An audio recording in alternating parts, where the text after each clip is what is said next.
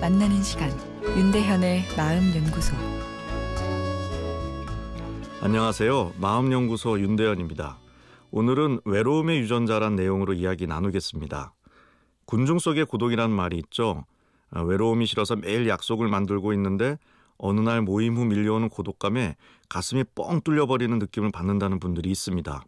아, 그 고독감이 너무 커 우울 증상까지 보이는 경우도 있는데요. 흥겨운 모임 후에 찾아오는 외로움을 어떻게 이해해야 할까요? 먼저 왜 사람은 외로움을 느끼는 것일까요?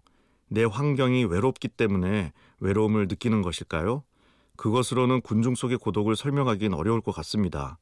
외로움은 환경적 결핍에 기인한 2차적인 감정 반응이기도 하지만 사람의 본능과 연결되어 있기도 하죠. 생존을 위해서는 다음 세대를 만들기 위한 성적 본능도 중요하지만 사회적 유대감을 형성하도록 하는 힘, 이 외로움도 우리 유전자 안에 본능적 느낌으로 내재되어 있는 것입니다. 외롭지 않다면 사회적 관계를 열심히 만들지 않겠죠. 인간이 발달시킨 사회와 문화는 이 관계망 속에서 이루어진 것입니다. 사회적 유대감을 향한 외로움이 없었다면 인간이 문화적 특성을 가지기 어렵지 않았을까 싶은데요. 외롭기 때문에 외롭기도 하지만 외로움은 사람이 가지고 태어나는 본능적인 감정이기도 한 것이죠. 타고나기를 더 외로운 사람이 있을까요? 예, 최근의 연구를 보면 그렇다입니다. 유전자가 완전히 동일한 쌍둥이를 일란성 쌍생아라고 하죠. 일란성 쌍생아를 대상으로 한 외로움 연구에서 유전성 경향이 48% 아, 거의 반에 이른다는 연구 보고가 있습니다. 외로움에 대한 유전적 영향이 반이라는 것이죠. 타고나기를 외로움을 잘 타게 태어난 사람은 같은 환경에서도 더 외로움을 느낀다는 것입니다.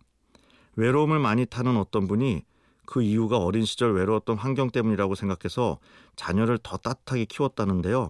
어느 날 고2가 된 아들이 너무 외롭다고 말해 황당했다고 합니다. 친구도 너무 많고 쾌활한 아이인데 말이죠. 외로움을 많이 느낀다는 것은 그만큼 사회적 유대감에 대한 욕구가 많다는 이야기입니다.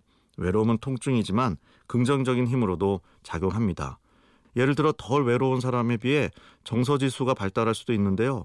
외로운 만큼 다른 사람의 마음을 잘 파악하고 응대하기 때문이죠.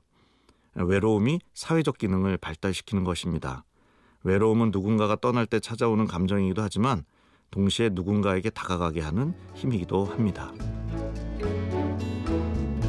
윤대현의 마음연구소 지금까지 정신건강의학과 전문의 윤대현 교수였습니다.